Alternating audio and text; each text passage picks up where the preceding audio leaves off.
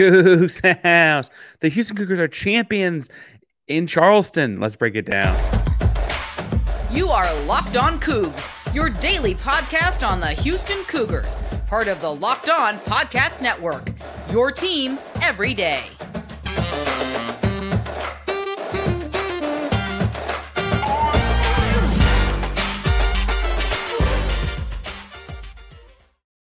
Welcome to Locked On Cougs, daily podcast about your Houston Cougars. I'm your host, Houston-born teacher and coach Parker Ainsworth. I break down all things Cougs. If you're a U of H fan or just a hater can't stop by, please be sure to subscribe down below. That way, we get latest on Cougs in your newsfeed each and every day. Appreciate you making Locked On Cougs your first and or second or both listens of the day each day as we got two episodes out today. Remember to subscribe. Help us get to that next 250 mark. We're approaching 1750. Do want to give away every 250 on YouTube if that's where you found us. It's good to see you again. Again, hit subscribe. Help us get to the next marker not sure what the giveaway is going to be. We got to figure that pretty quickly, huh? Um, like and comment on the video. Let us know in the contest after you've hit that button.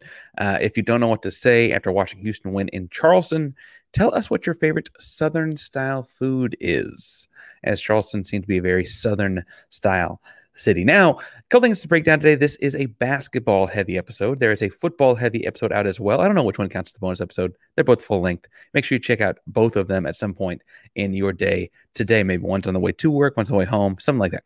Um, all right. I want to talk in the basketball episode today about what happened in Charleston, uh, what happened in the championship game specifically. It's kind of break, breaking down game by game. I want to talk about Jamal Shead and how tremendous he has been in the first six games this year. And then I want to talk some about if there are any holes to note in this team after watching them thoroughly dominate pretty strong competition in Charleston. But first, the game itself. Now, Houston did beat Dayton 69 to 55. Um, if you were under rock, not paying attention, watching Sunday football, this game didn't even feel that close for the most of the second half. Houston went into halftime up eight. They came out and made five quick points to open second half and never trailed, never led by less than double digits again. Couple stats that stick out from this one. Um, going team stats, not individual stats, because it's kind of what Houston Cougar basketball team does. But offensive rebounding, they had 17 offensive rebounds on 36 missed shots. So that's what you call a 47.2 offensive rebound rate. That means you rebound 47.2 of your misses. Um, that's nearly half. That's crazy impressive. For references to how impressive that is, the leader in the nation right now is the University of Florida, who is rebounding exactly 50% of their misses. They have five guys in their rotation, six nine or taller. Houston does not play anybody taller than six foot nine. That's crazy impressive, especially when playing a team with big, long guys like Dayton had. Um, 47.2 would be second most in America if that were your average on the season. That is how ridiculous that number is. Um, for reference, we all know how big UConn is, and UConn, I think, made people worry about how big Houston is. There'll be different matchup problems for UConn when we get to play them later later in the year in the tournament. We'll see. You know, um, UConn on the season has their own with a bunch of powder puffs on the schedule, mind you, has their own offensive rebound rate at forty six point nine. Houston did better than UConn has done against Powder Puffs in the championship game against a long, long Dayton team. Um, what's impressive too is that they're doing a guard shooting guard shots. That means you're shooting uh, threes. You're not doing like put back drill kind of stuff yourself down by the rim. We're just like off backboard, grab it, off backboard, grab it, put it back in. It's not a whole lot of that as much as it's fighting for long, hard rebounds. Impressive stuff. Houston also had uh, or forced Dayton into 11 turnovers and had seven steals. That's extra impressive when you factor in that they had about 60 possessions in this basketball game. Uh, they play really slow pace. Houston also played long possessions in their own like sped up pace for each possession, but they had a lot of long, you know, 26 second possessions. Then they get the offensive rebound, so it goes really long, right? Um, 11 turnovers out of 60 possessions would be more than one out of every six times that Dayton has the basketball. Uh, seven of those 11 are steals. That's more often than one out of every 10 possessions that Houston gets a steal that Dayton has the basketball. Here's what's really crazy about Houston Cougar basketball right now. That's actually their averages roughly on the season. Now, Houston has played some programs that are not in the same place. They played Louisiana Monroe, played Texas A&M Corpus Christi and Stetson but that's the average pace right now for this defense. And that's ridiculous. Ridiculous to look at how frequently they're forcing turnovers. I want to keep looking at that rate though, because that's important because I think people look at like, oh, well, Houston, Houston only had seven steals. Like, what's the deal there? But you factor in how slow the game goes, or how slow that game particularly was because of how long Dayton likes to have their positions, and frankly, how long Houston's possessions end up being with how many offensive rebounds they have, right? That's actually as ridiculous as what they did against Texas A&M Corpus Christi, right? It's the same kind of forced turnover rate, just a much slower game, just a lot less possessions to do it on. Um, it's a really, really impressive defensive effort on that end. And then Houston shot 40% from three um, on uh, Sunday night. Uh, LJ Cryer led the way, got led the way, and got tournament most outstanding player. Uh, Cryer was four of eight from behind the arc on Sunday. Um, Houston shooting 40% from three is almost 5% better than their season average of 35.5%. Um, I would point out, though, that they shot 40% from three in a game where Cryer, uh, where Cryer kind of leads the way, obviously. Jamal Shead has his two for three. Talk more about him in a moment. But the guys you expect to shoot the threes didn't have their best shooting performances. Emanuel Sharp goes 0 for 5 he's usually a two for five kind of guy, right? Um, frankly, you could also look like Damian Dunn was one for three. He's usually more like a two for six kind of guy, right? It's like you didn't have that kind of output out of those guys. Arceneaux was one for one. It was a very crucial one. At that point, it felt like it was. Um, but I, anyway, I, I digress. It, like you didn't have your two. Obviously, Cryer shot the ball well, but you did not have things on the offense side coming out of Sharp and Damian Dunn that you kind of hope for. Now, Dunn did finish with nine points. Um, I go back and forth when that he should start or Sharp should start. I do like that they both come off the bench and play well. Emanuel Sharp, though, and this is where I'll leave this because we've talked about a number of different statistical things. And I'm going to talk about Jamal Shead in a second. LJ Cryer will get his shine all year long, earned that most outstanding player award for sure. But Emanuel Sharp shot the ball very poorly in this game. And a year ago, if Emanuel Sharp was shooting the ball poorly, especially November a year ago, he has to come out of the game. There were just not enough other ways he was impacting winning in November of 22. I would point out that this is a incredible case of the development of this young man, of the development put into like the time energy put into him from this program and the vision for the kind of basketball player he can become because he made a lot of impacting winning plays on Sunday night. I don't think that's disputable. I don't think anyone here is going to comment down below, tell me I'm wrong there, that watched the basketball game. He played 20 minutes, he had four points. That's not the typical impacting winning that we've seen out of Emanuel Sharp, but he did such other tremendous things. And I'm a big Terrance Arceneaux guy as far as that fresh, that class of 2022 was. I love Arceneaux. Arceneaux did his own thing too, had his 15 minutes of great uh, rangy deflections and stuff like that. But Emanuel Sharp impacting winning in more ways than one. And thus, when the one is, he's known for is not working, it ultimately does not matter. He's still an impacting, winning type of player. Now, I want to talk some about Emanuel Sharp and how much he helps out the Houston Cougars. But first, I want to make sure I talk to you about helping yourself out because if you are a college student, this is a college basketball team. If you're a college student or a post grad student or anything like that, listen up. We've got an incredible app to tell you about, and that is buddies at listening.com. Listening.com. Why don't textbooks and research papers come to audio versions? Wouldn't it be amazing if you could listen to it any of your textbooks or anything you're doing for school, like an audiobook, now you can. Listening.com is an app that turns any academic reading, any academic reading, into audio. It can pronounce difficult and technical words, it can read math equations, and even knows how to skip to citations and footnotes. If you go to listening.com slash locked on, you'll be able to get your first three weeks free. They usually give away two weeks to a new subscriber. You get a third week free by telling them locked on sent you. Go to lock, go to listening.com, use code locked on, L O C K E D O N, or go to listening.com slash locked on and tell them we sent you. Go start working on your research, on reading those research books today.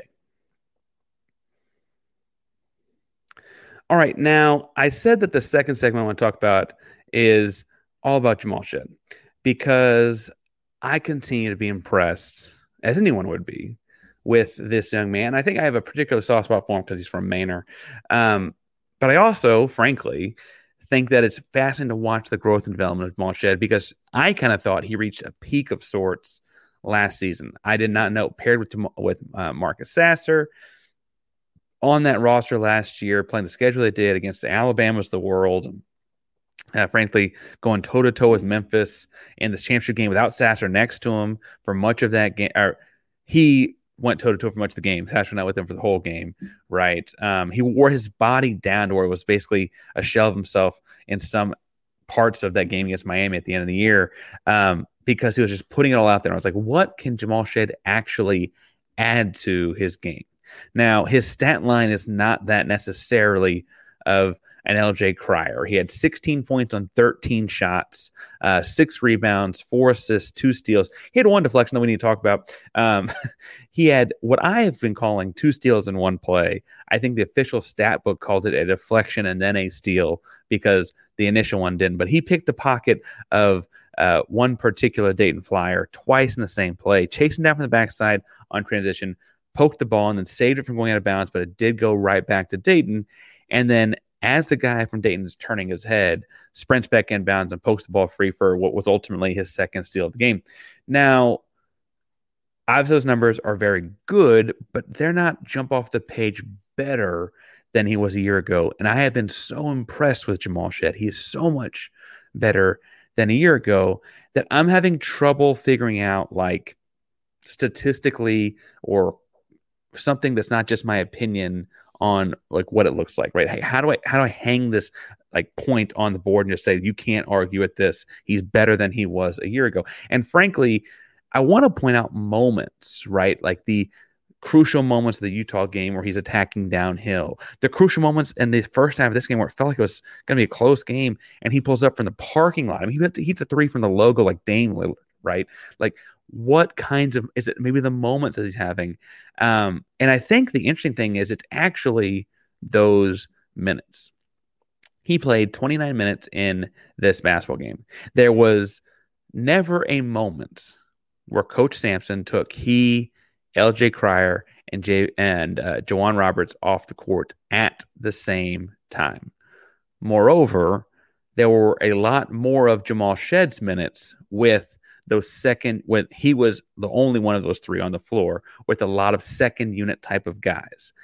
That leadership they're putting on Jamal Shed, I don't know if I can quantitatively talk about it in any sort of you know intelligent way, but qualitatively, it is very clear and obvious he is a different type of leader. He's put a lot more on his shoulders, and that's not to say not to say that J'Wan is not. That's not to say that, frankly, even Damian Dunn, LJ Cryer not leading in their own way as veteran basketball players, new to us, but not new to college basketball, right? But Jamal Shead at every timeout, every free throw, every stop in the action is coaching him, right? He's out there on the floor dictating, hey, you are supposed to be here. Hey, this happens. Hey, when I go here, you rotate there. When LJ goes there, you rotate there. When J'Wan fronts that, you got to backside that. Like all those kinds of things are happening at every moment. You see it when he's on the bench because he's getting more bench time this year. They're trying to preserve his body some. Uh, and so in those blowout games, he's going to the bench a little earlier. You see it in those moments, but he's still doing it from the bench, sitting next to Kellen, say, hey, and he's moving people around. Sitting next to Quanis, I think, more than Kellen, actually. But you feel me on that, right? Um, he's got all kinds of stuff going on that. And I I think it comes down to plays like um, there's a play where Damian Dunn – is covering guy. He catches a baseline inbounds play and gets in the corner, and he blows by Damian Dunn, and Damian Dunn fouls him from behind. And you hear an expletive, but Jamal Shead say, Damian, that's not what we do here. There were other ways to say it, but he said that like that, right? And then you see him, if you're paying attention, walks up to Damian. Again, this is a fifth year of college kind of guy, Damian Dunn.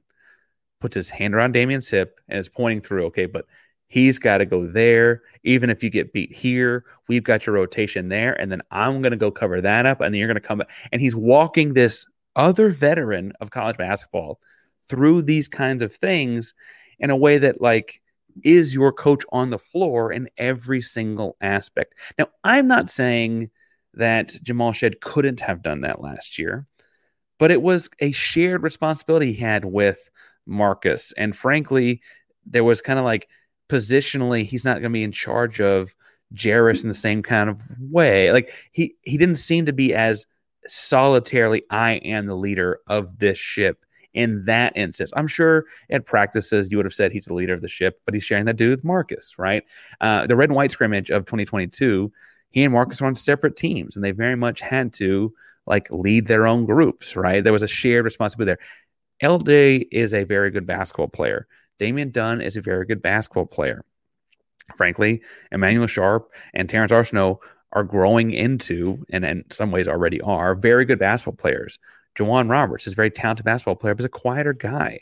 Um, Jamal Shead, visibly, there are examples of leadership night in, night out on what looks like the best team in America. And KenPom says it, not just me.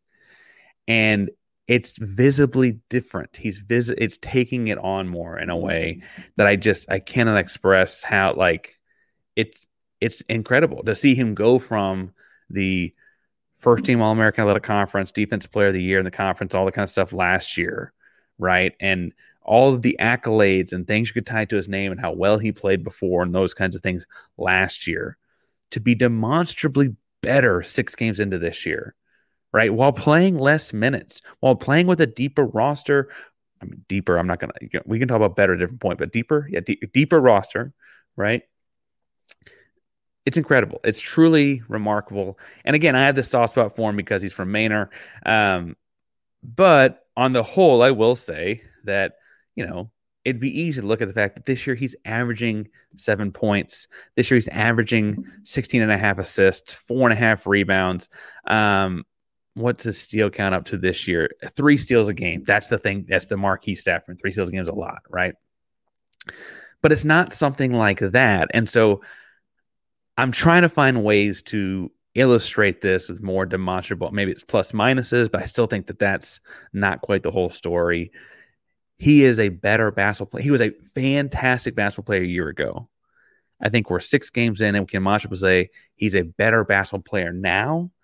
And if you've got a better way to say it, tell me down below because I need to tell you about our buddies over at FanDuel because FanDuel is America's number one sportsbook. And right now, new customers get $150 in bonus bets with any $5 money line bets. 150 bucks if your team just wins. Just put money on the five bucks in money line. Your team wins 150 in bonus bets in your account. Right now, they have the Houston football game next weekend as a uh, Houston's a 13 and a half point dog on the road. That's a two touchdown dog on the road.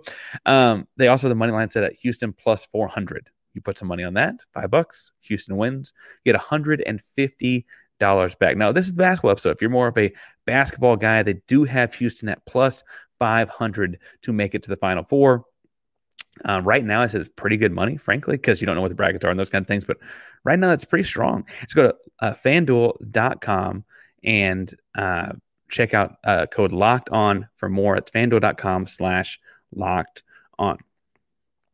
All right, the last and final segment I want to talk about here is is there a hole in this basketball team? What's going on with this basketball team? What could possibly be going on with the Houston Cougars? Um, frankly, they're six and zero, oh, right? They're one of the best defenses in the country analytically, and they're doing very, very well.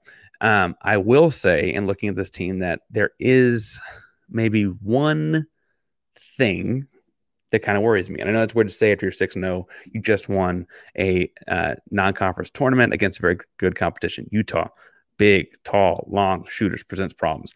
Uh, Dayton, big, strong, athletic, power forward center type. And some shooters that are, I mean, Santos was out of his mind shooting the ball in this tournament, right? Um, what I'm worried about is there are stretches of the game where Houston on offense kind of stalls out. And they had this a year ago. And they have problems where like they do a lot of let guys be creative on offense, very simple actions and sets. And then they go to defense and they're going to play the best defense in America and make you take a tough shot. We saw it moments in the first half of this game sometimes offensive guys make tough shots, right? What's going to happen to Houston if they play a team with a bunch of guys that make tough shots, right? Utah had one. That guy Madsen hit some crazy threes at eight threes, I think, right? Uh, Santos for Dayton hit his own fair share of difficult threes in the first half of that game. Uh, for what it's worth, he did finish with just 14 points, but he was three four from behind the arc, right? What happens when you play a Kansas or a Baylor? People say Texas. You've got multiple guys that hit those tough shots, and on offense, you've got to come down, and you don't have maybe the size advantage inside to get uh, J'Wan the ball, right? Let's say maybe you're having trouble hitting your own tough shots. Where do things come from in that instance? Now, I'm not a silly person. I don't think Houston's going to win 35 games this season. It's not the American Athletic Conference. It's just not the grinder that is the Big 12 turns out to be. But I do think, in looking at this game, that it did show that Houston, if they run into tough shot makers, is going to have to come back down the other end and score. Against Dayton, they could. Against uh, Utah, for the most part, they could. But there are stretches of each game where they couldn't or didn't. And what does it look like when they have those stretches of offensive lulls and they're playing a team with handful of guys are going to the league, right? I mentioned Baylor, Kansas, Texas, they're in the conference. But when you get to the tournament, there's a whole bunch of guy, uh, teams that have two or three guys like that, right? And so suddenly that could be kind of shifty. I mean, frankly, I would argue that Miami shot their brains off. I mean, they, I mean, I know that Poplar shoots pretty well for them, but when Houston lost the Sweet 16 to them a year ago, they shot very well, right? So, what's it going to look like when Houston does that later this year? That's frankly the lone hole I've got. If that's a lone hole we've got, I think that's overall a very, very good sign for the Cougs. Now, if you've got other things to talk about, you got other holes you want to point out, or you got other things Houston Cougar basketball related, make sure you leave them in the comments down below. Thank you all so much for tuning in to this episode of Locked on Cougs today. Another one to go check out, so make sure you go check that other one out as well. Locked on Cougs is a primary Locked on podcast network. That means your team every day. Go Cougs.